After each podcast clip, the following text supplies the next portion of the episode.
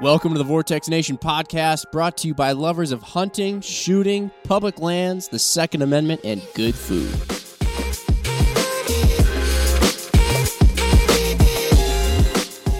All right, everybody, welcome. We've got a uh, good crew here around the table. Mark is to my left. Welcome back, Mark. We did a couple of podcasts there for a bit without you. I know. I was missing you guys. It's good to have you here. Not sure. Uh, I think some people are going to be listening to this around late April or so. So we'll hope the world is in good shape at that point in time. But uh, right now, we were able to bring together a really good group. So across the table from us is Mr. Ryan Muckenhirn. We're going to be talking about some cartridge stuff. And we know a lot of you like hearing Ryan's thoughts on cartridge things.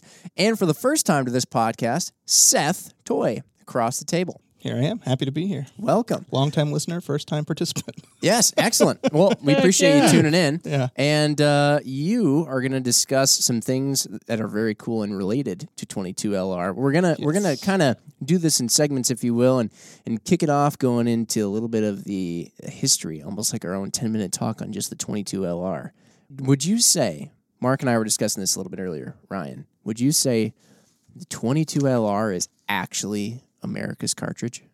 Yeah, Even more it- so, maybe than the 30 6 or the 30 40 Krag or whatever else you got up your sleeve, 308. Well, rimfires existed kind of. there- There's almost like a convergent evolution situation with metallic cartridges because there were rimfires at various points in the world at a given time. Now, the 22 LR, yeah, I would say probably America's cartridge. Um, because who hasn't shot one that shot a gun? It's everywhere. It's seen, Maybe if you haven't even shot a gun before, you just don't remember you actually have shot a 22. Well, let, let's do a quick exercise here. The first, you know, cartridge mm-hmm. that you fired, Jim, go. Nine mil. Sorry. Are you serious? Yeah, sorry. It was my brother's Beretta. I. Fair enough. he was like, "Hey, this is what I carry," and then it was just kind of like, "Cool," and I shot it. And then I think I went to a 22 right after that. Fair enough. Fair enough. Well, you know, let's get, we'll we'll continue the exercise. I ruined it. Ryan, rimfire, eh, speaking of 22 long rifle, is, is actually an evolution of the rimfire rounds. It was not the first 22 rimfire, there were others. Uh, and then it stretched out and stretched out, and it's not even the last 22 rimfire. Yeah, but because- the first one you shot. Oh, he's yeah, I'm sorry. No, I got a little weird there. Uh, No, I know. I was like, well, how are you going to give us a history? Well, back in my I day- actually think the first cartridge I ever shot was a 45 ACP. I What the heck? is a Sorry, terrible Mark. I ruined your exercise. no, everybody. Seth? Re- like, I, honestly, I, I shot I- a 22 first. Ah, there Thank- we go. thank I'm you, a sir. standard, good old fashioned red blooded American, and I shot a 22 first. myself uh, in that camp as well, fifty percent. But uh, I tell you what, um, I my uh, my confidence level was so high. We're going to go shooting two hundred for percent. Listen. Sorry it- about that, Mark. Yeah, it was my grandfather. He had a very different way of doing things, and it was it was the 45 ACP. You're not So- you're not wading in to the pool. You're jumping.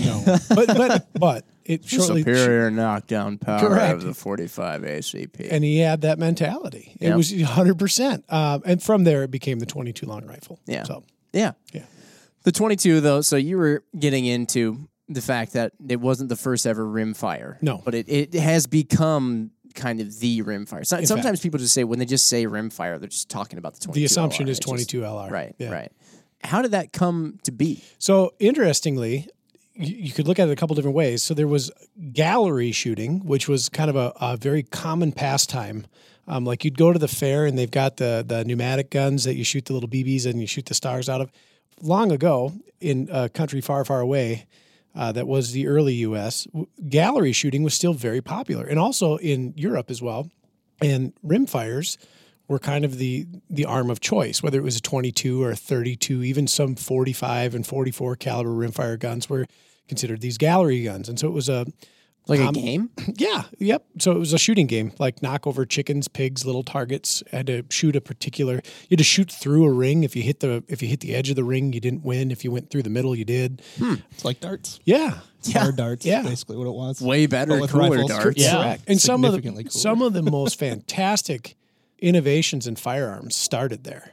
Like when we think of target sights that you would see on on like a, uh small bore rifle or even a large bore target rifle, Like one of those Olympian style? Like the peep sight at the rear? Is that kinda- similar similar setups started in in galleries, uh, and these were like very precise aiming devices with like micrometer adjustments on them, and, and would have been very like crude firearms in, in modern times, but kind of laid the the groundwork for some pretty interesting stuff. Um, different shooting techniques, stances, holds, things like this found their roots in, in gallery and small bore competitions, uh, you know, in the 1800s. And so rimfire is kind of an evolution of if we took a percussion cap that we would find on a muzzleloader, uh, put a small amount of powder in it, aside from its priming compound, and then a projectile on top of it, squish it together. What do you get? A rimfire. Interesting. So from the uh, kind of uh, pond, we crawled out of percussion ignition on like a, a side lock on a muzzleloader into this contained unit that was a rimfire. And it started, I think, was the Flobert, the first Yeah. 22. Like the 1840s. Yeah. Yeah. So basically, the cap and a ball, a t- small diameter ball stuck on it, and then it had a little flange that would would provide adequate head spacing so that it would just stay in place and not go too deep into the chamber. You cock it back and hit it, and boom, and propel that little ball down the bore. Interesting. Yep. And then that expanded into large caliber rimfires. There are, you know, 30 and 32 and 38 and 41 and 44 and all, you know, all the way up the line. And then we got into center fire ignition. Um, so a lot of those rimfires faded into obscurity or were converted to center fire guns for, you know, modern use. Uh, because the, the rimfire case is like a one-time use thing for the most part. Yeah. That's gets what I was going to ask. Maybe explain the difference between a rimfire case and a centerfire case. Yeah. So in modern times, with a rimfire case, you, you've got a, a solid piece of brass that has no hole in the back for a, a primer to ignite it. The priming compound is actually in the rim of the case. And so the hammer strikes it, and much like regular priming compound that we would find in a primer, it detonates under that pressure, ignites the powder charge, propels a projectile down the bore. So that case is then completely discarded for all conventional purposes, non reloadable. Right. Now, if you are really enthusiastic, you can No. reload. Yeah. No. Yep. Yep. No. You can. It's super weird. Yep. And do the- you do it, Seth? I don't because That- I'm not a psychopath. But yeah, there that are is a whole. that is a whole nother Is that, level. is that the test we need to conduct? Would you reload this? if you answer yes, the equipment? Get out. The equipment is very miniaturized. It's really cool stuff. It's very miniaturized and extremely tedious. Yep. And a lot of the folks that do it are grinding the heads off of matches for priming compound. There's some chemistry involved. The really adept guys have these special little spinning tables that you put the, the case on. Super cool, You eyedropper in a, a like a half a milliliter of priming compound, and then you spin the case at a very high rate of speed, and it deposits in an even fashion the priming compound around the perimeter of the rim. what are we reloading for ants? but it's it's super expensive stuff. Yeah. Like really, Really? re- yeah. And there's, I mean, can you imagine the number of people out there that do this? It's like eight guys. Um, in fact, you're better off converting your 22 long rifle to a 22 long rifle center fire, which you can do. No way. That's Yep, a thing. Absolutely, they make specialized brass that is 22 LR center fire. Uh, that's a better, more economically feasible option. right. What? Right. Because It's very I strange. thought I was just going to learn about shooting pop cans today, but so learning about way It's a, more. we- it's a weird world out It there. is. What's really neat about 22 LR is it used to be black powder, and then it adapted to smokeless. Um, it's a very different smokeless powder than we would see in like our you know conventional centerfire rifle cartridges. Uh, much faster burning, like like think pistol powder, only accelerated considerably. oh, really? Yeah. oh, Um, so it's it's it's got a burn characteristic not dissimilar to black powder as far as you know black powder like we've talked about in other podcasts is boof yeah big flash. uh, rimfire powder is much like that. You know, for the most part, it's not worth reloading. Uh, at least I, I, I don't I don't know that I tell anybody. Yeah, if you're really looking to get into the weeds on a reloading setup, go ahead and get yourself a rimfire reloader. I don't know if I ever would ever have that much time uh, to do that. Yeah, but it's neat. and you have a lot of time to do weird stuff. yeah, and that's like a whole different level. You 'cause- hunt. You hunt for plants and you load ammos, stuff. you, you got to pop the rim out and misshape the rim to knock the the firing pin mark out, and then you have to inspect it to make sure that it didn't pierce the brass case, and then you have to reform it so that it has a new rim. Yeah. You got to clean it and prime it, and you got these microscopic powder dippers and Little tiny So- spoons and scoops. We uh and and this is this is my apologies, probably the craziness getting into my head. We hardly got to let Seth introduce himself, but as Seth introduces himself and explains why he's into all this crazy stuff, maybe not to psychotic levels apparently, No, but no. um I'm curious about all the ammo selection now because the 22 LR, there's so much different kinds of ammo. I mean, they got everything from like 22 LR that acts like a shotgun to Yep. 22 short you have here in front of us and Yep. stuff that suppresses to the point that you can't hear anything when it goes off aside from the little rim getting clipped and you know all that stuff anyway seth what maybe as part of your introduction what made you like this stuff so much For starters, it was super accessible. I mean, every gun shop or hardware store has 22s behind the counter, or at least they did before um, before stuff got weird. And so, just the fact that you know you could spend, I mean, back then it was a dollar a box or less for 22s. Now getting into three dollars a box or whatever, but it was a way to get a high volume of shooting done at not a lot of money. And there's no shortage of rifles out there that shoot 22 long rifle really well, but really affordably. And so I, I was around a lot of uh, like bullseye shooters in the area I came from, and the the people that introduced me to shooting and reloading at a young age started me on a 22. And Thank you, it's, Seth. Yeah, and it, it's something there that you go mark something that stuck with me kind of ever since.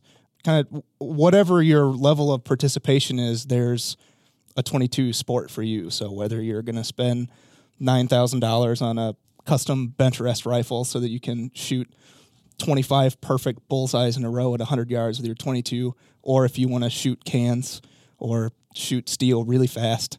I mean, there's because it's been around since the you know 1870s. People have had a lot of time to figure out that 22s are super fun. yeah, yeah I, th- I think that's that's the funny thing too because you think about cartridges that have Yeah. been around that long or that were around then and this little thing mm-hmm. stuck around long enough to still be one of the most prolific cartridges or one of the most ubiquitous cartridges Yep. out there mm-hmm. I mean, that You is look at anybody's safe Oh, yeah. so mark to your to your point too whether or not it was the first gun you shot look in anybody's safe there's a 22 there There is one, and and the variety of firearms. You know, you look at its availability in pistols and rifles, and you know, Seth's talking about the any number of applications. It's almost like the cartridge that's been adopted by every firearm platform, Mm-hmm. and and a variant of its application. Everybody wants to do a 22 LR conversion kit on any gun they have. Absolutely. It's hilarious. yep. Everything from single action revolvers to belt fed machine guns. They make them in 22 Oh, because it's so the awesome. best that there is. Um, actually, I was talking to one of the other engineers that works with with me in, in new product development, Connor McDermott, and I don't know if you know, but he before he was here working on the AMG team developing optics, he actually worked for Winchester Ammunition, Mm-hmm. and so he's one of the guys who was on the team that developed 350 Legend actually. Um, Oh, so wow. pretty interesting, uh, interesting guy. And we were talking about 22 manufacturing methods on the way here, and and he was saying that the machines there put out more 22s in an hour that I could shoot in a lifetime. And uh, I, th- I accepted that as a personal challenge. So I would really like to get a belt fed 22 and see if I can out outpace the the Winchester reloading machines. So if anyone you know knows somebody, give me a shout. That's something I want to do. Good to know. yeah, great, great personal plug there. I like it. Um, well, and also maybe a little bit of segue into Seth. You're talking about people that you work with here at Vortex, but what do you got going on here at Vortex? yes, please. Yeah. So I'm fortunate enough to work with a really talented team of engineers in, in product development here. So I'm uh, a mechanical engineer and I work on developing rifle scopes and the mechanical components inside that. So I work closely with uh, the optical engineers to make the sweet stuff that, that we have here at uh, at Vortex. Very So, neat. Very neat. Living the dream. We're going to talk later on about one of the sweet things that you guys make down in that department. it's actually here on the table, so if you're watching, you may get a sneak peek. But if you're listening, you just got to keep listening. 22, 22 ammo is, is kind of interesting. Like you said, there's so many different applications for it. So one thing I know we talk about in uh, a lot of our other cartridge podcasts, you, know, you kind of mentioned what it's good for, what's what's its primary use. So I know s- people use it for hunting in in uh, you know especially small game and Yep. stuff. But now uh, they use it for plinking certainly, and now they're using it for even long range stuff. They're using it for. There's always like the the inevitable discussion about self defense and 22s and should you do it, should you not, whatever. But it's a thing out there. You got stories about 22's use and assassins and stuff like that. I mean, it, it's it's a cartridge that's done everything. Everything. Training. Let's talk training. Let's talk about one big one though, hunting. And everybody always is wanting to know what's the biggest thing you can go after with whatever. Pr- Mostly small game Yeah. with 22. Yep. And uh, pretty much like you would say with anything. I mean, it's uh, well, you place a bullet anywhere in a good enough spot and it can take down anything. But but but its primary use, what would you guys say? S- squirrels, rabbits, rodents, uh, birds, partridge, pheasants. That's all good for that if your state allows it. You know that kind of thing. Uh, I've taken a coyote with a 22 long rifle. Uh, No way. Yeah. Yep. It actually was. It worked a lot, a lot better than than I think a lot of people might imagine it would work. Uh, it was a good broadside shot at a moderate distance, and and uh, it behaved just like it would have if if I would have taken the animal with a uh, 223. What projectile choice are you using when you're going hunting with 22? Uh, if I'm hunting regular small game, it's kind of whatever shoots the best out of that rifle. Uh, that particular coyote was taken with a 36 grain uh, CCI mini mag. Oh, Really? Yeah. Yeah. You didn't even step it up to the stinger. No, the stingers didn't shoot that great, but that was a mini mag. Uh, it worked Wow. worked well. But there's a good a good report of a gal in I believe South Africa that had and, and somebody should internet search this one and, and read up on the story. I think it was South Africa had a nuisance elephant that was raiding garbage cans and a garden, and she had fired at the elephant with her rifle. And reportedly the bullet went between the ribs and actually struck the animal in its heart. And after a period of time it tipped over dead. So the 22. yeah probably not a great choice but uh, it, it apparently worked uh, and that, that's been i guess well documented it's been talked about quite a Little bit known elephant gun. yeah Absolutely amazing. But I mean, you're you're right, Ryan. I think it's something to important to bring up. Like you're talking about that coyote, fairly, you know, I guess large animal Yeah. to take down with Yep. a 22, but you hit something in a soft spot, you you know, you poke a hole in its lungs, it's probably going to tip over. And I and I feel like for people who maybe are less familiar with shooting at times, they have a misconception that the 22 is like the equivalent of like a, a Red Ryder BB gun. They're like, oh, I mean, if you get shot, it's Yeah, just they, a 22. I mean, they practically think you can go around like shooting each other with it. R- right. And I, I've heard people say that. I'm like, are you insane? You know, because you know you're talking. I was like, oh, yeah, pretty big. You know, It's the same. It's the same bigger. diameter as a two two three. yeah My uh, Now it's not in the same size. Obviously, you're shooting fifty five grain versus you know whatever. But even that's not like it's not that far off Not it's, that cer- far it's off. certainly more than dangerous it's deadly Ask Yeah. a I mean, not- not- presidents and political figures. yeah Yeah, I mean, not not to get into into, into story time, but I will. My my father uh, tells a story. He and uh, my my grandfather were out uh, picking blackberries. It was August, and it was back in the days when blackberries were essentially like a non-game species, and they always had a, a pump twenty two in in the truck with a with a four power scope on it, and caught a black bear going across the clear cut, and my grandpa basically emptied the magazine of the pump 22 and black bear went in the bushes and he reloaded the gun and sent my dad in after to go retrieve it and he was dead in the bushes really yeah that's awesome unbelievable. That's crazy. so i mean it's it's is it going to be your ideal choice Is this the one we recommend? no, am I No. yeah yeah as do, vor- as vortex, do we recommend?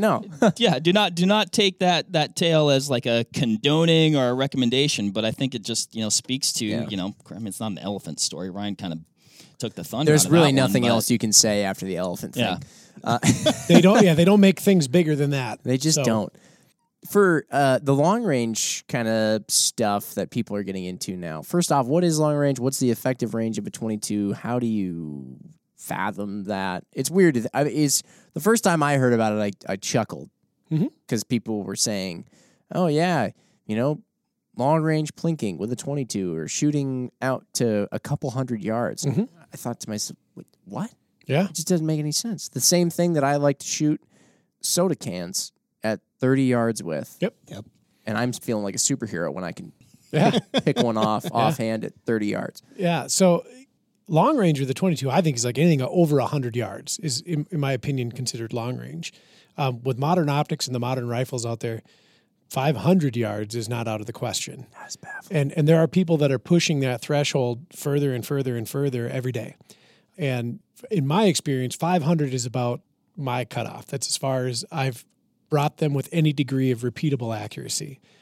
You know, outside of that, there's so many variables that come into play uh, that it, it really shows you your bad habits. Uh, and then any kind of wind, and I'm talking any kind of wind, has you completely out of the out of the runnings for success. What, what kind of bullets are you shooting when you're shooting at long range? Because whenever I think of a 22 bullet, I'm not thinking of exactly what looks like the most slippery thing in the world. No, they're not. They have bad profiles from the standpoint of like what, what we expect. Like you said, a slippery bullet would look like. Yeah. They're they're lead. They're not jacketed. They don't have any racy red tips or anything like that. No, they Um, look they look straight out of 18 whatever. And now they do make jacketed versions, though. Do they? no. Well, there's a couple Or- There's plated. there's one one new one out there Oh, yeah. that is lathe turned.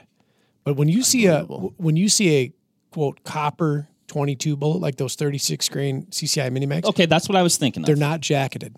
They're plated. plated. Yeah, or copper washed, in which they're like put into a, a powdered copper matrix and like tumbled until the, the copper deposits on them. Now, I'm going to go ahead and assume that that's not purely aesthetics, and there is a, uh, I guess, a sim. It's uh, performing a similar function. Oh, we're at 22 minutes. Hell yeah! Just wanted to point it out. to a, to a, yeah, to a degree. Yep. To a degree that that adds a bit of well, I guess you'll call it like structural integrity to the bullet, maybe keeping it from coming apart. What about fouling? Uh, you'll see it. Like if you if you shoot only lead bullets in your bore, um, and you were to look at your bore, you'll see a kind of a gray uh, deposit. And if you shoot copper jacketed or copper clad or plated, whatever you want to call it, bullets, you'll see the the deposit of the copper all the way to the end of the muzzle. Um, so yeah, I, much much the same. What I found most interesting when I started shooting this long range 22 stuff was that high velocity ammunition. So over the sonic barrier was not as good as ammunition under the sonic barrier. Accuracy wise, Correct. At it, it specifically extended distances. Um, So my particular rifle that I use for that that game is shoots high velocity ammo very well, like some of it anyway. When we started shooting it at like 300, 400 and 500 yards, the high velocity stuff was completely and totally out of the running. Like it, it was it was glaringly obvious that that wasn't the answer. Is that because it's getting thrown off when it goes from supersonic to subsonic so much? Like Yep. that little thing is affected so much? that crossing of that that barrier is is enough to completely destabilize the projectile because they're not even weighted the same way that a, a regular projectile is. Their weight, like their mass distribution, is different than what you would see in like a long range matchball. They don't even fly the same way. Mm-hmm, Um, and when when we switched to subsonic, it was like flipping a light switch. Uh, it certainly required more adjustment to get there, but the stability was retained throughout the entirety of the range. And, when we were shooting at at 400 yards, which is really where like my personal rifle shoots quite well. Um, if we had if we had a, an eight inch plate at 400 yards, keeping 10 rounds on that eight inch plate would I'm going to just say would be easy to do if we had good environmentals. With the subsonics, with the supersonics, it was a whole nother ball game. You might get a hit or two. Interesting. Yeah, and it That's that seems to be a common theme though. Like Mm-hmm. you know, guys that are doing you know match stuff, or I think even like the Olympic Yep. type stuff. I mean, if you're looking for s- supreme accuracy, guys are actually shooting the was yep, subsonics. yep, absolutely. It's interesting, interesting to hear too for the long range stuff too. You'd like, Yeah. oh man, don't you need enough? You need enough gas to get it out there. Right, But- and they're to a point, and it, they don't even call it subsonic; they call it standard velocity. Okay. Yeah. Okay. So Probably to avoid confusion or people thinking, Yeah. "Uh, not as good. Yeah, because there are some subsonic loads out there that are completely different. They're they're made for doing other things. They're made for, uh, you know, shooting suppressed for like ultimate suppression, and and then you get into some goofy weighted bullets. Like you go all the way up to a sixty grain lead bullet, um, right. Uh, and they've got some twenty nine grain stuff, and you know that's a whole nother animal. You know, a true subsonic twenty two long rifle. My gosh, a 60 grain 22 Yeah, LR. yeah. It looks so. If you were to take a, a a 5.56. 22 short case and you were to put the 60 grain projectile in it, it would be the same length overall as the 22 long rifle case would be with a 40 grain projectile in it. And there's, uh, to my knowledge, only one manufacturer that makes it. It's a Gia ammunition or a Gila. I, I'm actually not sure on the pronunciation. Um, and it's called the 60 grain SSS load, Sniper Subsonic. You need, Sniper. yeah, you need a one and eight twist to stabilize it. AKA a one and what? One and eight. So AKA the assassin. Yeah. 22 LR. Yeah, if you if you put a suppressor on it, they are comically quiet. Interesting. Even uh, I've got a bunch of those, and Yep. even even without the suppressor, They are they're- quiet. Wait, and that They're- yeah, yeah. Even without it, they're pretty quiet. Yeah. They are. Um, they're good for pest control in Yeah. urban environments. yes. Well, can Allegedly. you shoot a 22 short out of Allegedly. a 22 LR? Yep. Okay, that's what I thought. So Double check on that though. when we were talking about that rim early in the uh, podcast, to, to, and we were talking about how that rim controls that headspace. Um, so making sure that the, the case is indexed properly in, in the in the barrel and in the cartridge or in the chamber, excuse me. That rim is the same on a short as it is on a long rifle. It's only the length of the case, the powder charge, and the bullet weight that's Gosh, going that to thing is cute. Yeah. And they make them shorter than this. If you look at a 22 BB cap or a 22 Flobert, they're even shorter yet. And they look they they look comical. Um, they look like the Baby Yoda version. What's the point of those? If you've got one of those old gallery guns that could be chambered in 22 BB or 22 Flobert, that's the only thing you can do with them. Very obscure. Yeah. But the rims are the same. The rim diameters are the same, and the whole rear end of the case is the same. So much like a 357 could shoot a 38 special, Yeah. or a 38 short Colt. Th- This is like the same thing on a scaled down version. So yeah, you can shoot it in your 22 long rifle, assuming that your rifle will feed them. Yeah. Um, so some guns have a magazine issue that prevents them from feeding shorts, you know, well. But certain guns, like Remington, had a, a rifle called the uh, 572 Fieldmaster, which was a pump action, um, and you could fill it with like 29, 22 shorts, and it fed like a Singer sewing machine. Nice. So it's pretty cool. Mm, mm, mm. How about now we discussed the long range stuff a little bit, and one of the things we were going to get into in this one was discussing this new thing. Well, at this point in time, I wouldn't say it's new, as though you know a lot of people haven't heard of it, but some people may have not heard of it, which is the competitive NRL 22 style Yeah. shooting. Now, if I recall correctly, NRL isn't NRL has other kinds of competitions, right? It's it's Yep. sort of a governing body or something along those Yeah, lines that has many different competitions under uh, it, and so there may be other 22 LR competitions outside of NRL, but any, that they were kind of like what were they like the first ones or the main ones to make it popular or something? They're one of the kind of organizational bodies. So you have your PRS community Right. that does the similar style matches. They have different kinds of rules and different things they've agreed upon. Um, people get really upset about the use of tripods in, in certain instances too. Um, but NRL is the National Rifle League. They're an organization that has put together a kind of a rule book and uh, a, a rifle series so that you can shoot the series of matches and get ranked with other people shooting these matches all across the country. Okay. Um, and they've they've grown. There's huge regions um, everywhere to kind of get get involved with all this stuff. But one of the things that they noticed, or I assume that they noticed because they did it, um, is that like long range precision shooting is only so accessible. Like mm-hmm. not Right. not everyone has a thousand yard range out their back door, Yeah, but a lot of people have. 100 yard ranges out their back door, or maybe even a 200 yard range, or there's a, a local club that has a 100 yard range available. And so what they did is they kind of took the similar approach to the the NRL stuff, the centerfire stuff, and then they created NRL 22, which is kind of a much more accessible way for people to get introduced and involved in positional preci- uh, precision shooting. yeah. Gotcha. Um, Because with a 22, also, and you're shooting out to 100 yards even, you start having to, or you know, even when you stretch it out a little bit to say two or three hundred yards, you're really starting to have to do a lot of the stuff that the precision center fire guys are doing at much greater distances, just because you're shooting a slower, smaller, more affected by environmental stuff projectile. the really cool like ballistic equivalent that people like to use when they describe NRL 22 is a 22 long rifle is going to drop and be affected by wind in a similar way at 100 yards that a 308 would be affected at 400 yards. So it's like Wow. Kind of scaling the whole operation down. And then of Right. course as you get to two, three, four, five hundred yards, things get crazy. It's the equivalent of, you know, there's people that are shooting two miles right now with centerfire stuff. Okay, I thought you were going to say 22s. And I No, was, I was going um, to throw I the mean, headset off and just walk away.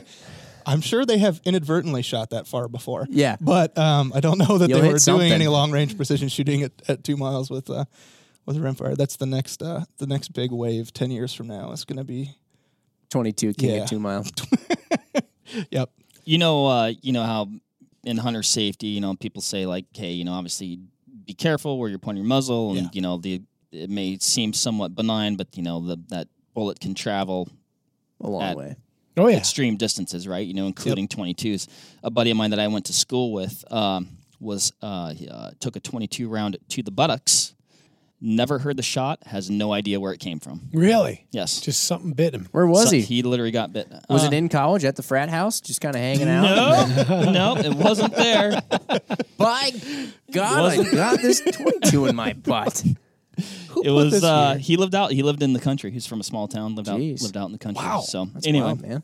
I mean, that's terrifying though. be careful. You know, you're out there and oh, you know, you, I don't even think you knew what it was at first. you, you lay down. You think is somebody after me? Did I do something? What side of, of fence am I on here? Yeah. And yeah. Anyway, there, there's Yeah, there- there's another story Uh, for you. On that note, story time with Mark. I So, can, how, NRL 22. how many you want? I appreciate that. And one of the cool things I've noticed with people shooting this is that this is kind of I think I had in uh, in a podcast the one where we were talking about choosing your rifle scope. I believe I went on a bit of a rant.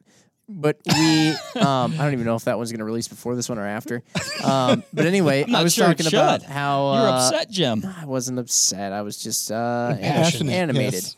Um, but the whole kind of uh, like a grassroots kind of thing, you know, where you look at PRS, and I'm not going to poo-hoo anybody in PRS. I think it's awesome. I think you know uh, some of these center fire long range competitions are really cool, but those the guns are expensive. The ammo can start to get expensive. The ranges you have to go to, the travel that's involved gets expensive. Yep. The gear gets expensive, and you have a lot of folks now getting and and manufacturers making uh, products and gear that is it's like downsized versions of the bigger stuff. And so uh, Ruger's got the it's like the RPR but 22. Yep. And they're not the only ones. There's tons of other yeah, people making bolt action 22s that are precise enough or accurate enough to compete in these ways. The ammo's cheaper, the guns are cheaper. You don't have to when you get a let's say you went out and you got that Ruger because it's the first one I can think of off the top of my head right now. Let's say you got that that gun. That one you don't as much it may and maybe this is just me.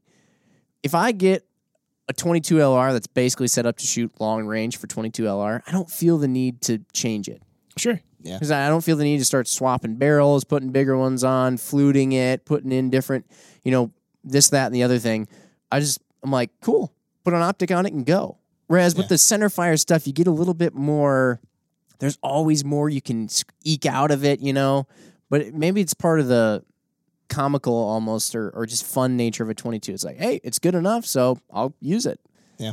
Well, that could be changing now too, though. Yeah, I was gonna say. yeah, I 'Cause know. this- Now, this year- course. Burst. this year when we were at Shot Show, I think a really common theme was it's the year of the rimfire. And I'm so excited. Uh, because they're doing stuff with 22s Yeah. now in rifles and and I think it's all coming out of this NRL 22 style shooting yeah.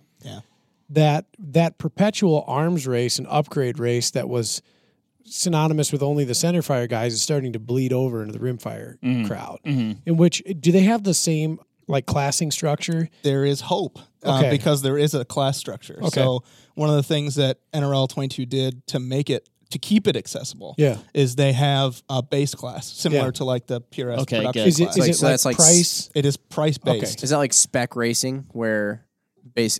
Yeah, like you just can't spend more Yeah, than a certain okay. amount of money, or else you're a cheater and you get moved to open division. Okay, Yeah, that's that's what it is. So Sweet. so there, I mean, there are people that are doing crazy stuff with 22s. Uh, Vudoo Gun Works is making some phenomenally accurate 22s that, well, and the new Bergara also that fit in Remington 700 chassis and take Remington 700 triggers, and they have AICS pattern magazines that fit in the same stuff. So you can buy your MDT ACC chassis or your Manners stuff, and you can do center fire stuff. everything I said was wrong. Yeah. Well, but the hope is because of base division or base Right. class because what they've done is they have they have a cap for the MSRP of the optic and the MSRP of the rifle. If you add those two together and it's less than $1,050, then you're in base class and you compete against other people that are in base class. Nice. So that Well, I um, bet you could make a hell of a rig for thousand Yes, fifty you bucks. could. oh yeah. yeah. and that yeah yeah Yep. yeah. And especially to be competitive within that range. The other thing that's nice is that t- the targets, at least for the supplied stages monthly, are are pretty generous. So you could show up with Grandpa's 20, 1022 and you can show up and you mm-hmm. can still be competitive in base class. Whereas, yeah, I mean, it, it's it's a little unsettling when you show up and, and you've you've got Grandpa's rifle or you've got the rifle that you got when you were a kid, and and there's a guy who ha- Uh, has built a PRS training rifle that's identical in every specification except cartridge to his other one that kind of you know dwarfs you in price range. At least you're not competing against that guy. Yeah. I, I could see that being a little bit demoralizing. Oh yeah. Yeah. we saw when I used Yep. to shoot USPSA and multi gun competition. It was the same way. Yep. You know, you you'd be outclassed if you showed up at a three gun competition if you were shooting a, a you know five hundred dollar Glock that you saved for, where a gentleman's running a you know three thousand dollar pistol. Right. You know, some, something of that nature. In in those um, base classes, do you see more bolt guns or like ten twenty two style actions? I think I think it's kind of kind of all over the place. I mean, people have their their Savage Mark twos that they've had. Mm-hmm. The the CZs are a really popular base mm-hmm. class mm-hmm. rifle, and then the 1022s, of course. But yeah, I mean, I, I've seen some people that'll even bring like a um, a tube fed semi-auto, like Sure. the the old Yep. Um, the Marlins Marlin and- Model yep, 60s and, yep. and whatever. Now. NRL in their rule book does recommend like please bring a detachable box magazine Sure. because tube fed magazines are really hard to keep safe. Yep. Just Yes. because you're sitting over there unloading 15 rounds into the dirt or the hand of the guy next to you, like please catch all of these Yeah. uh, on the you know unload and show clear command. But yeah, I mean it's it's really cool because it's bring whatever you have and you can play. But then Yeah. If you're bit by the bug, you can dial it up to 11, which is what a lot of people really like to be able to do. Yeah. Right. Part of me thinks like that I how I was explaining it, part of me thinks, oh yeah, I'd be able to avoid the bug. You get a twenty two, it's good enough, it shoots well, you do it. but I could see how it, it would be Yeah. I think it'd be difficult to resist because it sounds fun. It does sound fun. And I'm sure that the parts too are less expensive than their center fire cousins. So then you're kind of thinking to yourself, it's not as bad. And then next thing you know, add to cart, add to cart, add to Yep. cart. Yeah, and pretty soon you've got a four thousand dollar bolt action twenty two. And you're shooting a $23 box of 22. Is that what that stuff is these days? Wait a It's like minute. 20 what? bucks. This is Yeah. this is twenty three dollars. So the- how many are in here? Fifty, 50. rounds. Yep. So it still it still does represent a pretty noticeable cost savings over even six five Yes. Creedmoor and for three sure. oh eight. Yep. But in terms of twenty two long rifle, I guess that's spectacularly expensive. So like the CCI standard velocity, um, which is something I've shot more cases of than I care to admit when I know my wife might listen to this. It's it's like three dollars and fifty cents a box. And it, it shoots really well. Some rifles really love it. This rifle, for example, loves CCI standard velocity. So at three fifty a box, a match is gonna be maybe one or two boxes. So Okay. You know, you're not spending Yeah, eighty dollars on centerfire ammo to shoot uh, an NRL um, match. But then you can get into you know just trying to eke a little bit more out of your your ammo performance. So um, this box i think was like six or seven dollars and that's what my rifle really likes right now. And then you can go What is that standard? it's the sk standard plus. Okay. yep. So then you can kind of step it up to like a lapua center x which is like 10 or 11 dollars which is usually like Lapua Yeah. twenty two LR. yeah yeah so they That's awesome. um, They actually own SK. They're the same kind of thing, and the yeah, they're similar. Okay. but yeah, no, no 338s. It's it's all biathlon rifles. And, Yeah. and bullseye folks, and then are all 22 people. So you've got the the Center X, which is like eleven dollars a box. I mean, I personally kind of draw the line there for like match ammo. Is like I can almost maybe justify ten dollars a box to like go shoot a match and know that I'm like eking the limit out of my performance.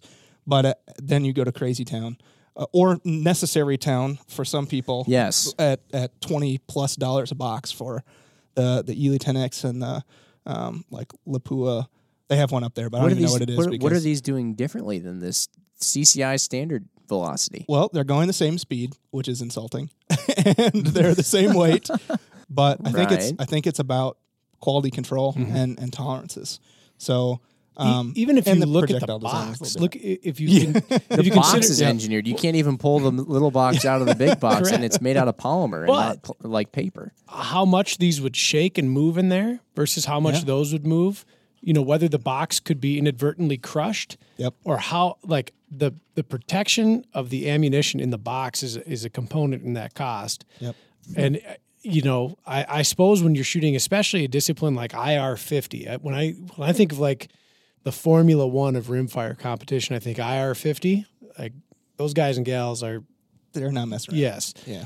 like they bring they make they make hard topped ammo containers for 22 long rifle that are foam inserts so you put your cartridges in there because mm. they're that particular about how that bullet is protected from the time it leaves you know wherever they get it from uh, to the from the tap i guess i don't know how you to to uh, to the time they shoot it so yeah Interesting. yeah, there's a lot going Because on you can't reload for it, right? So you Right. got to be able to control every variable that you can control to the umpteenth degree. So like the the the Vudoo that I mentioned earlier is a controlled round feed, and so like the thing that makes it particularly interesting is the magazine design and the way it like gently coddles the cartridge and lifts it into position and torpedoes it into the chamber rather than letting it rattle around and shake its way into the Okay, chamber. It gotcha. Just, it does not touch anything and it just goes right in and it's you haven't deformed your bullet at all because you haven't jammed it off the side of a chamber wall or a feed ramp. You haven't messed with anything. And so you just get that optimum like Interesting. yeah.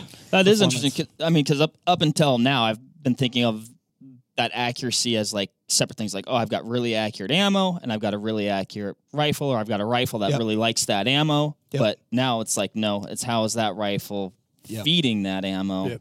Right. How is the firing pin maintain- striking the maintaining the its case integrity. too? yeah People get Fi- really firing pin i forgot about that obsessed with that. yeah Yeah, it gets bananas. We got a rim thickness gauge. We, w- we went that deep into it. we discovered that if you took bulk 22 ammo, like you go to the store and you see the brick 525 cartridges. Got one on my desk. Yeah, exactly. Don't know why I have it there, but it just That's where it lives. We have a customer that frequents us, and, and he was telling me that the key to success, or much of the key to the success, is in 22 long rifle accuracies in the rim thickness. And we were talking about that headspace changing. Well, if your rim is real proud or thick, it's going to headspace differently than if it's a, a thin rim. Okay. And the firing pin's going to hit it at a different point, and you're going to get different ignitions, and you might cant or yaw the bullet in the chamber. So he said, get one of these rim thickness gauges and sort your 22 long rifle ammo by rim thickness, and do do a random test versus a lot test with this, and you'll see that your particular rifle at a particular point in cleanliness is going to favor a rim thickness, and it kind of worked. It was very strange. So everything I said about people just picking up 22s and being just cool with it is is entirely you. Depends on what how- I'm gathering is that the 22LR crowd is actually probably the most anal I, about. I think there's a everything. couple subsets though. I think you've got your your regular folks that that are like, hey, this is fun and economical and and inviting to all age groups and experience levels.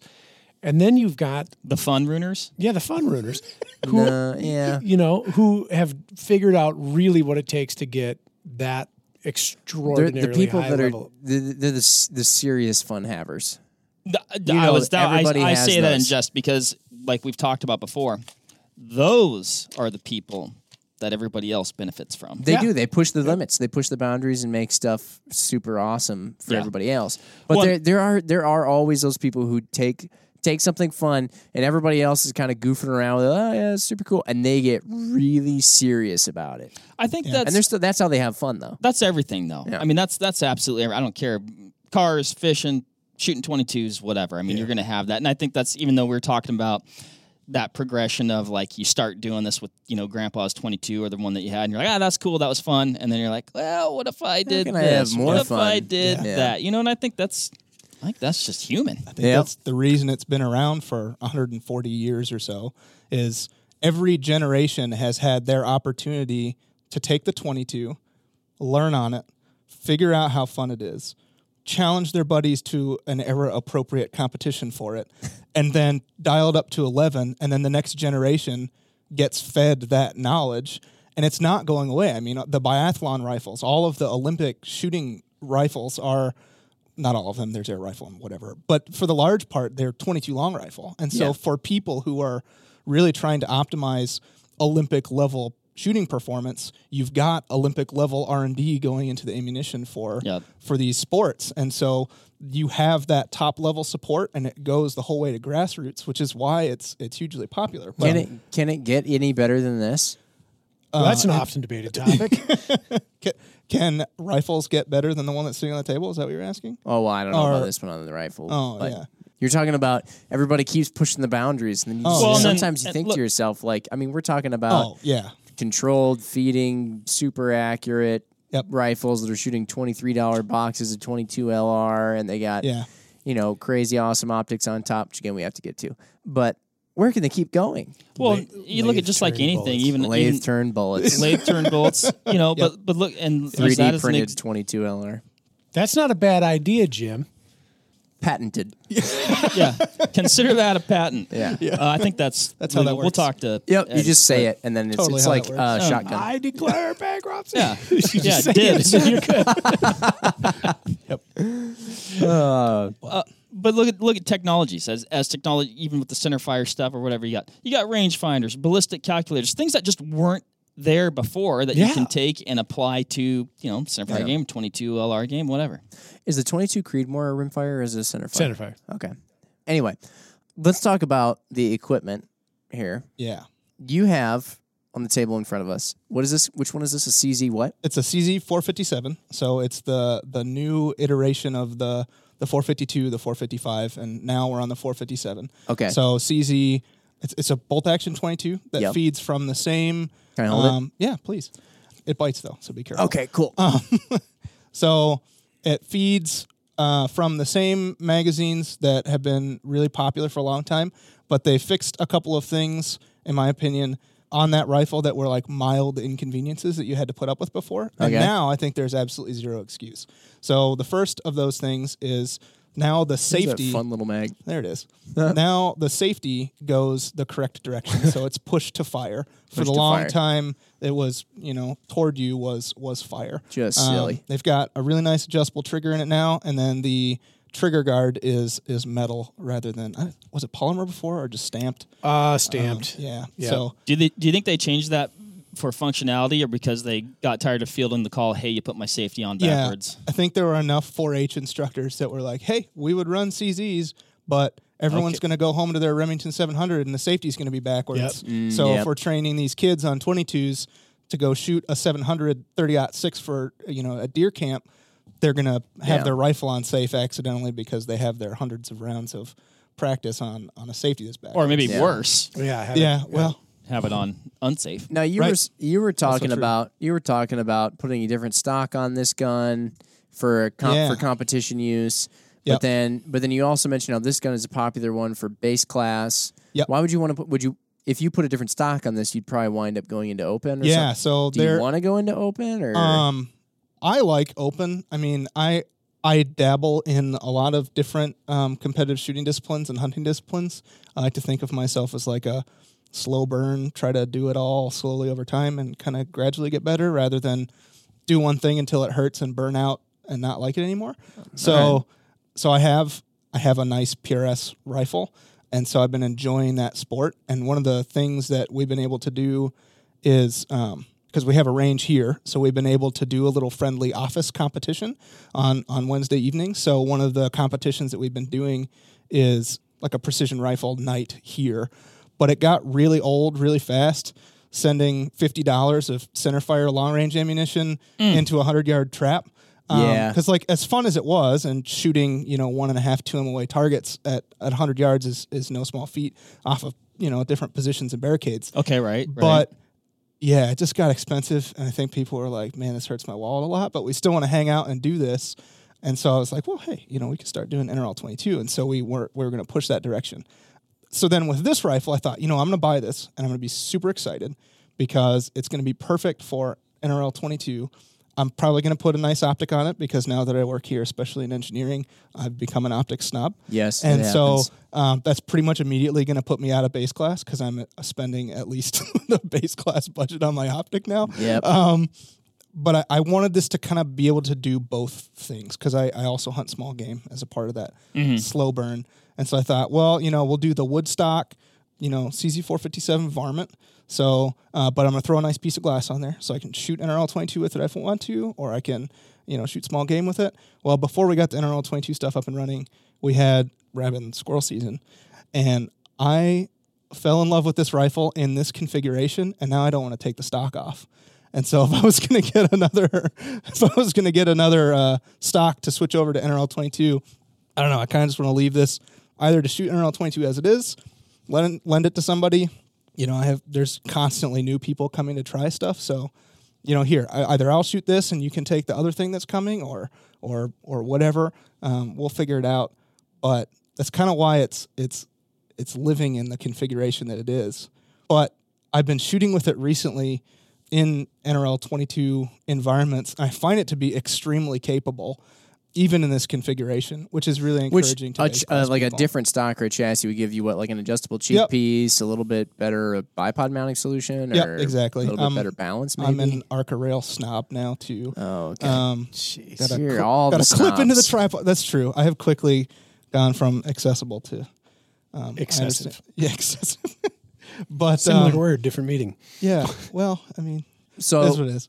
Speaking of the optic, then Mm-hmm. we'll spare people the, the waiting game, and maybe by now you've already heard it too. But atop of this nice wood stocked varmint style rifle, you've got a kind of a more tactical looking optic. Yes. So that's part of what throws maybe somebody off or when they first give a, a quick glance at it. You have the new Strike Eagle five to twenty five by fifty six on top of this bad boy. I do, which and is I a have pretty sweet new. Optic. I have been really seriously enjoying it, both in the woods and in the field.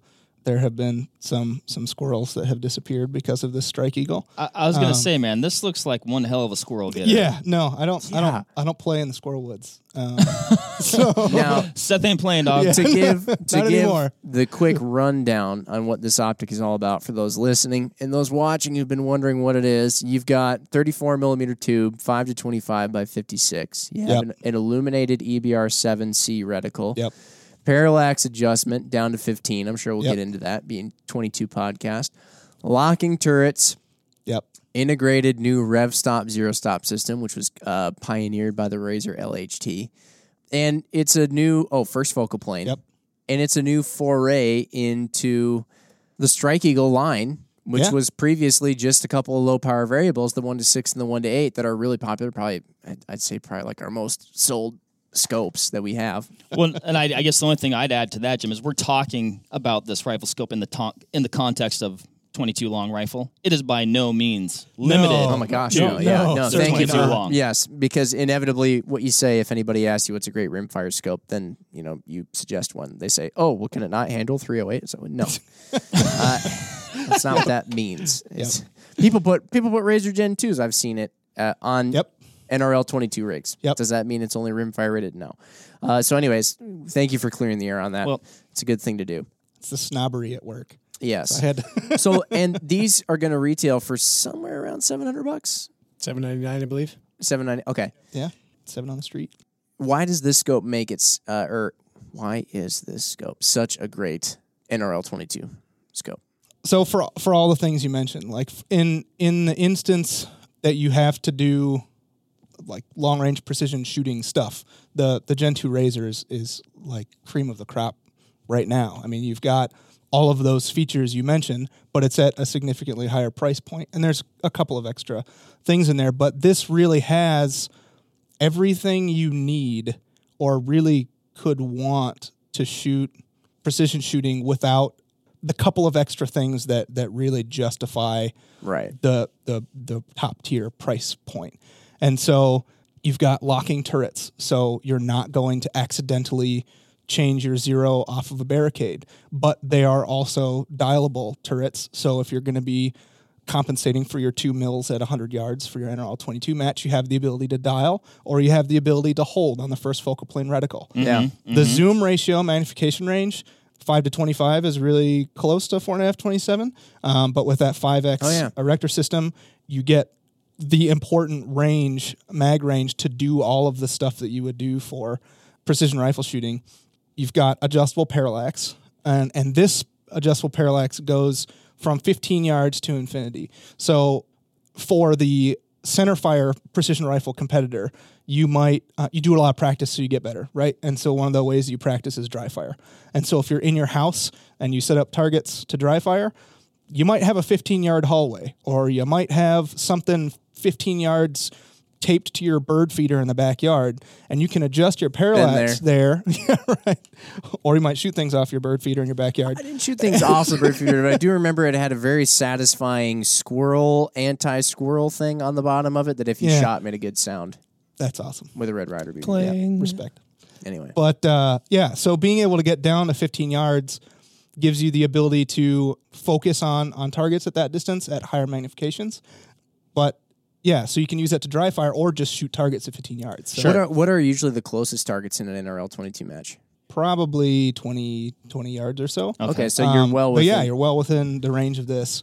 So That's nice, Well, and especially then- with positional shooting, where you may be Yeah. kind of some compromised position where you Yeah. can't get the perfect absolutely. Yeah, eye position. and and then I guess on the other side of that, like, what's the longest the longest target in like an NRL match? Yeah. So the NRL 22 organization sends out five stages every month. So every NRL 22 club, I guess, which is kind of a loosely defined word, gets these stages and you run those stages.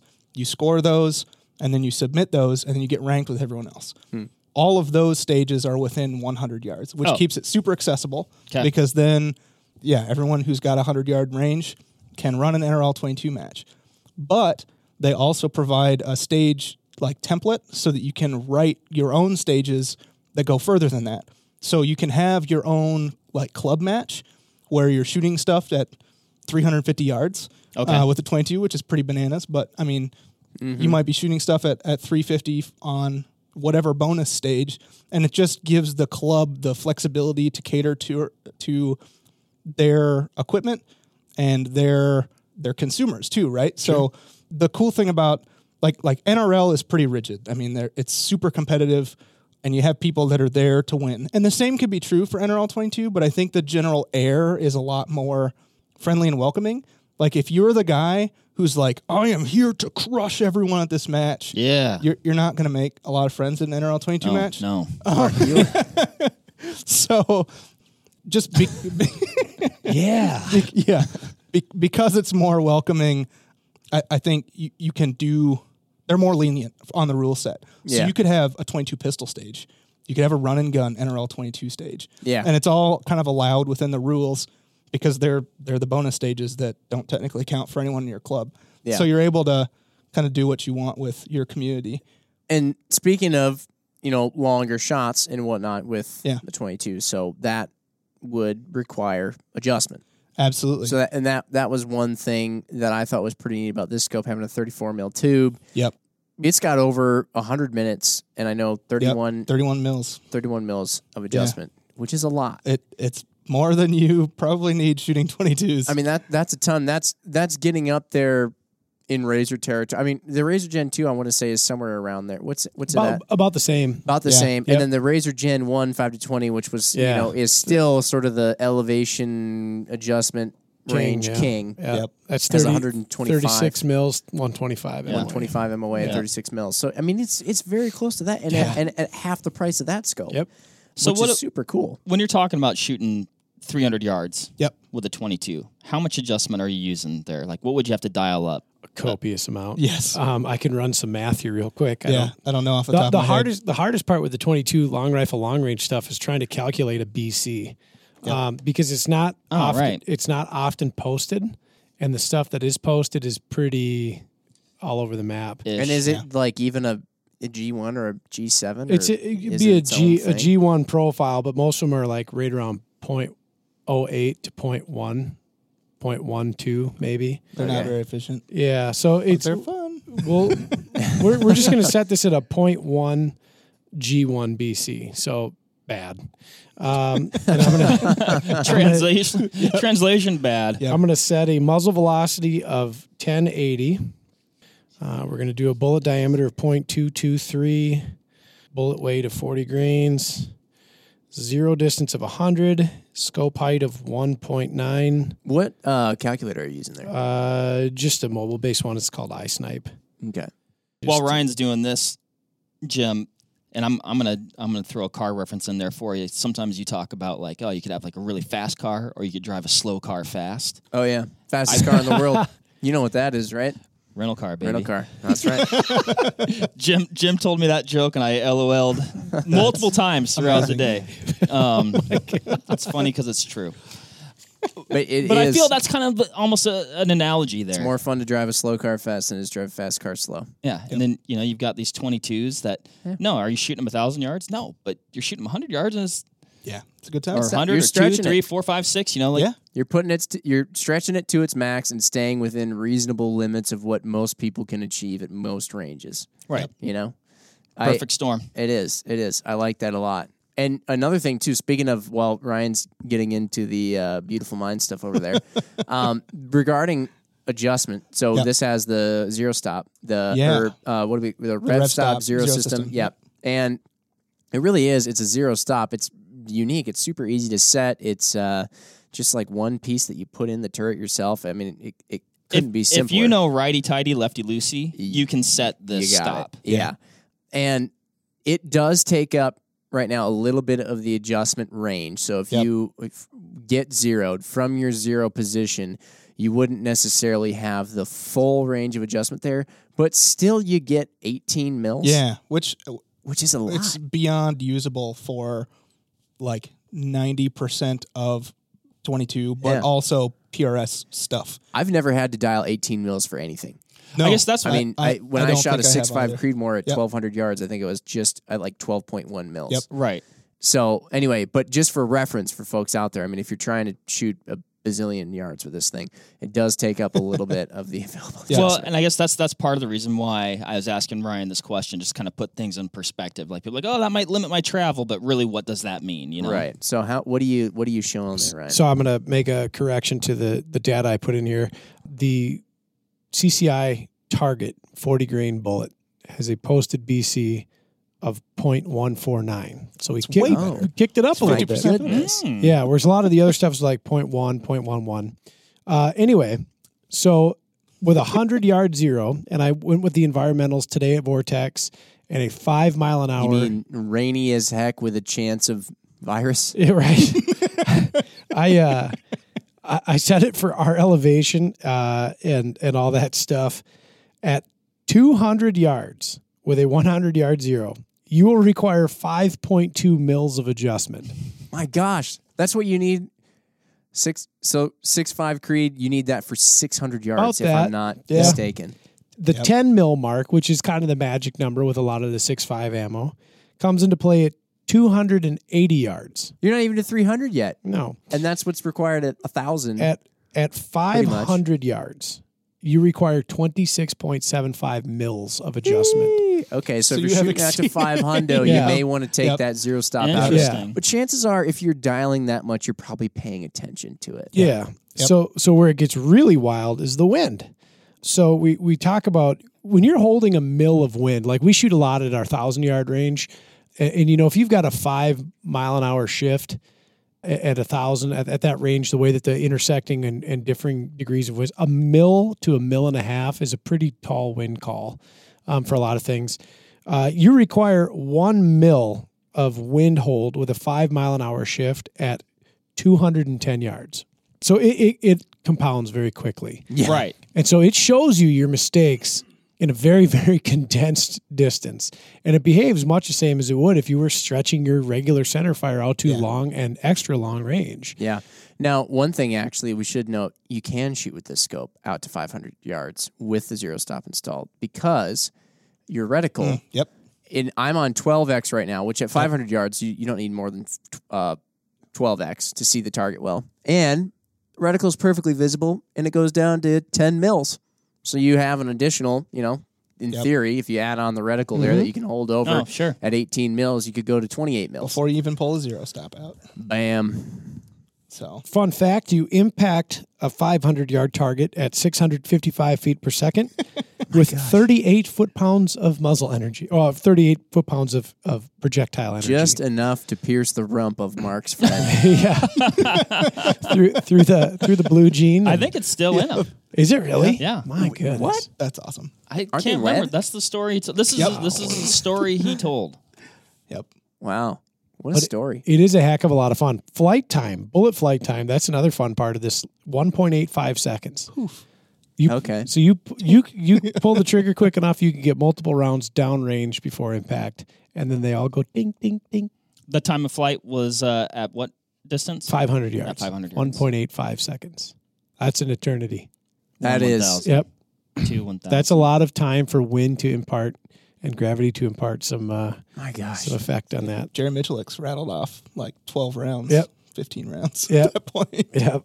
that would be So really that- hey. interesting to like watch on video. At Jerry, that's your next quick shooting challenge. We challenge Jerry Miculek to see how many shots he can get with a 22 at 500 yards before the first one hits. Yep. Yes. I like that. I challenged fun. Jerry because I couldn't do it. good person to challenge then, huh? Uh, yeah. That's cool stuff. Yeah. Other thing to point out, it is lighter than like our Gen 2 Razor because there's Mm-hmm. not as much stuff going on in the in the turret. Mm-hmm. Um, Okay. It comes in just a hair over 30 ounces.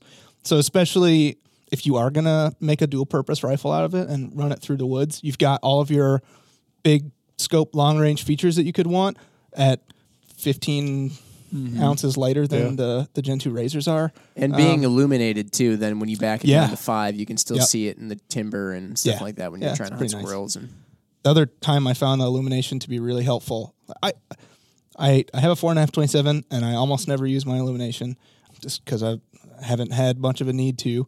But when I was shooting that like NRL twenty two targets here, our trap at our range is Oh, like sure. a dark gray Yeah. black. Oh, yeah. And if you're shooting a gray circle that was previously painted white until you spattered it with lead for three hours, then it's really difficult to find the the target without the illuminated reticle. And so just boop, bumped it on. I got a red reticle, super high contrast, and I just pounding pounding nice. targets. So- Nice. Now, and for those environmentals, now are you setting that reticle at its top end? Are you setting the reticle to, to stun, or just a, a couple, uh, just a couple?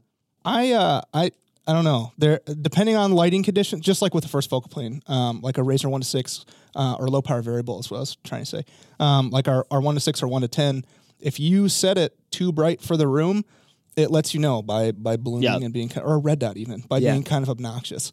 And so I wear glasses. I had an astigmatism. My glasses mostly sorted out, but I found that by dialing the light down to where it was actually useful for the thing I'm trying to do Yeah. is where it's optimal. Yeah, so just I'm get not to the uh, point where it's not obnoxious. yeah, I'm not a dial it up to 11 uh, all the time with my illumination guy because that's not where it's appropriate. So that's why we have a setting seven. you know, or else it would be an on off. That is I have, indeed. I have a question for Seth on topic, but kind of divergent. Have you ever heard of 22 Colibri?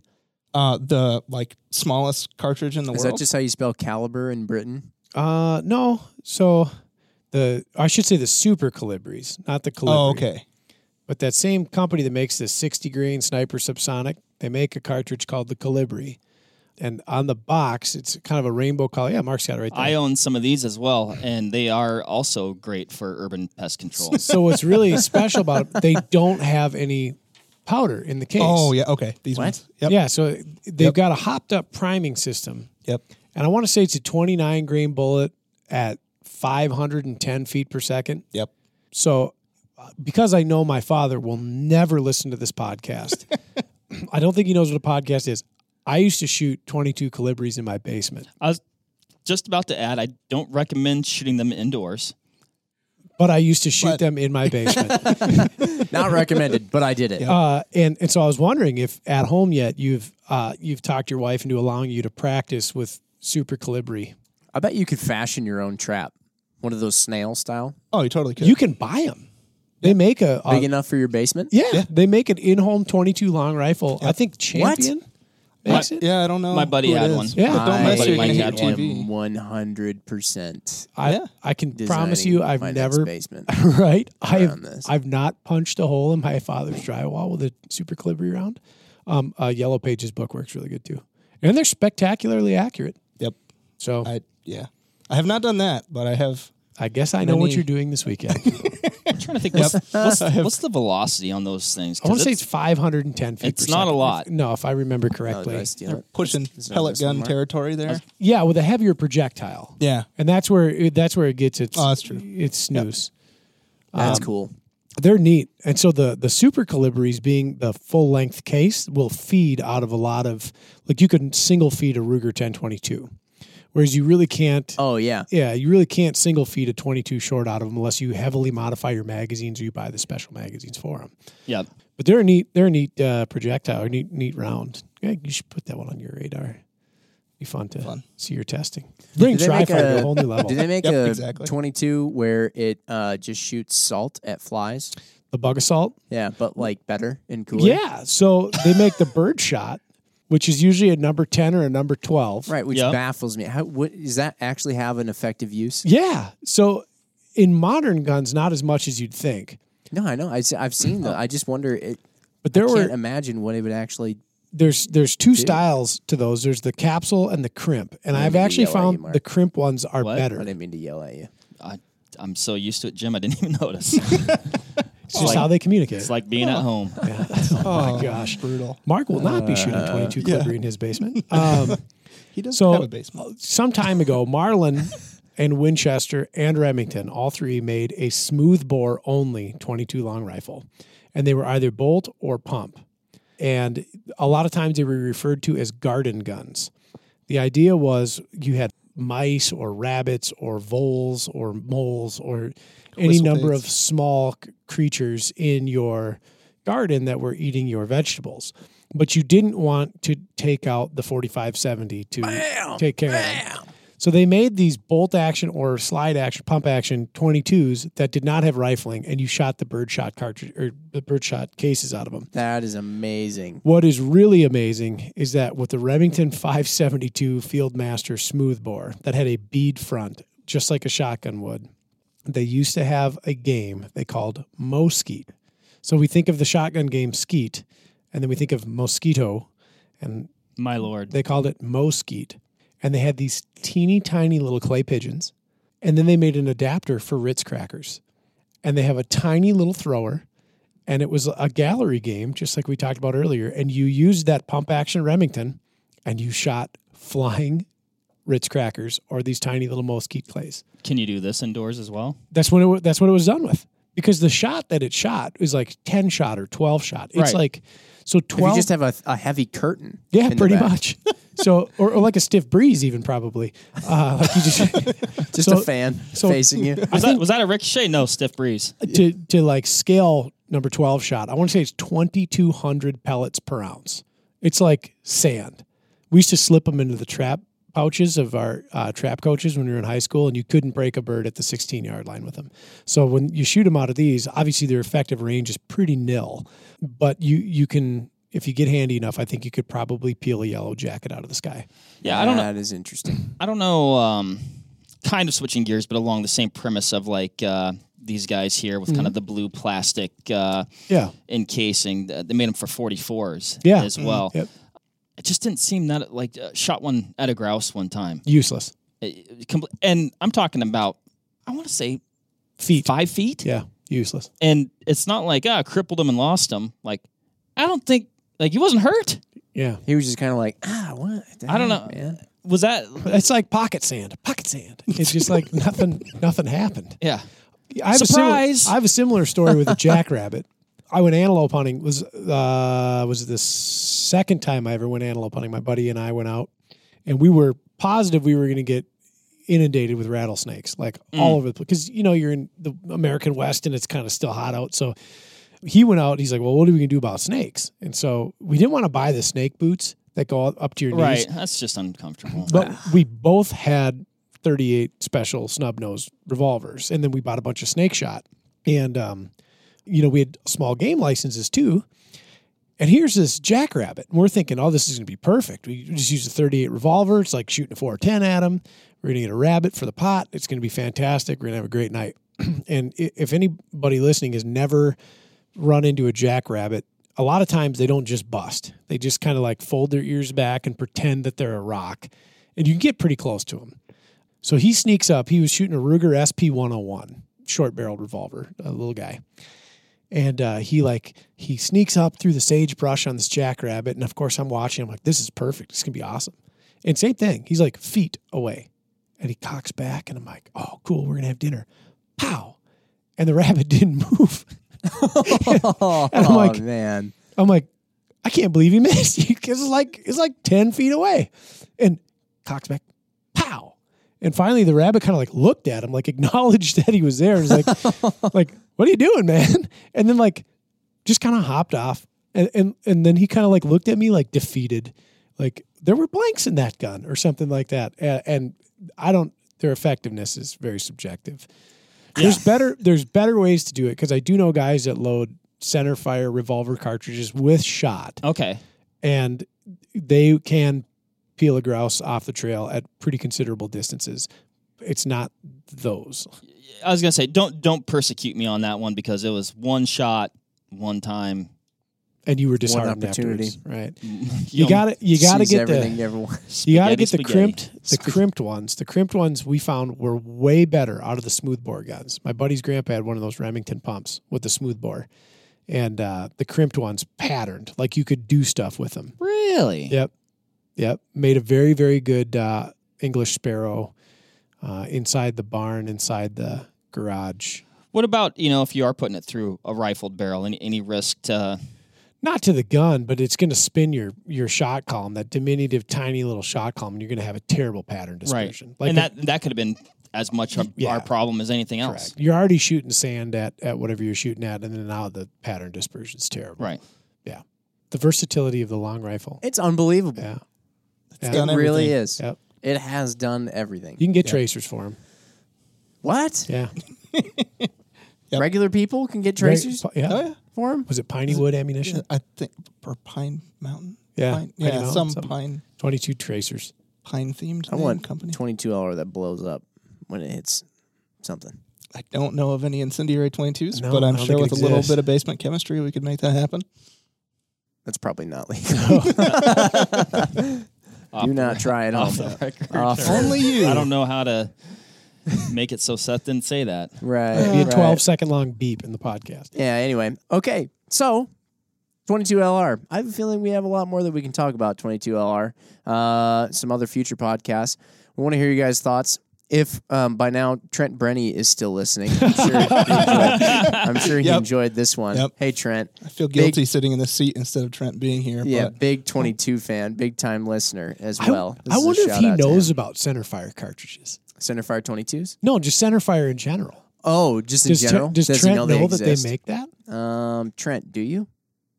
That's Comment. a good question. Comment below. Comment. Yeah. Um, anyway, but l- also let us know what other 22 stuff we should talk about. With that being said, With that being said, from rats to elephants, I'm surprised we actually invented other cartridges, but we did. Thank goodness. yeah, Mm-hmm. who needs them? that's right. So do it all. Okay. Well, we'll see you next time. And uh, everybody stay healthy and stay safe out there. It's weird when you do a podcast and it's going to release in a month and you don't know what's going to happen in a month. We're all, everything's going to be fantastic. Yeah. Everything's going to be great. Yep. All right. Hope everything's great. We'll see you next time. See ya. Bye. Bye. All right, that'll wrap it up for this episode of the Vortex Nation podcast. Thanks everybody for listening. Hit that subscribe button so you can always stay up to date on the latest happenings over here at the Vortex Nation podcast. Leave us a review or comment down below. We want to hear what you have to say about the show, maybe what you like, maybe what you didn't like, so that way we can make these podcasts as good as they can be. You can also follow us on Instagram at Vortex Nation Podcast. We'll be posting about each episode released, so that way you can go back, find these things, maybe grab a little nugget of information that you can take with you to the range, out in the field, or uh, maybe to the kitchen if we're talking about some good food. So, again, everybody, thanks and happy hunting and shooting. We appreciate it. Have a good one.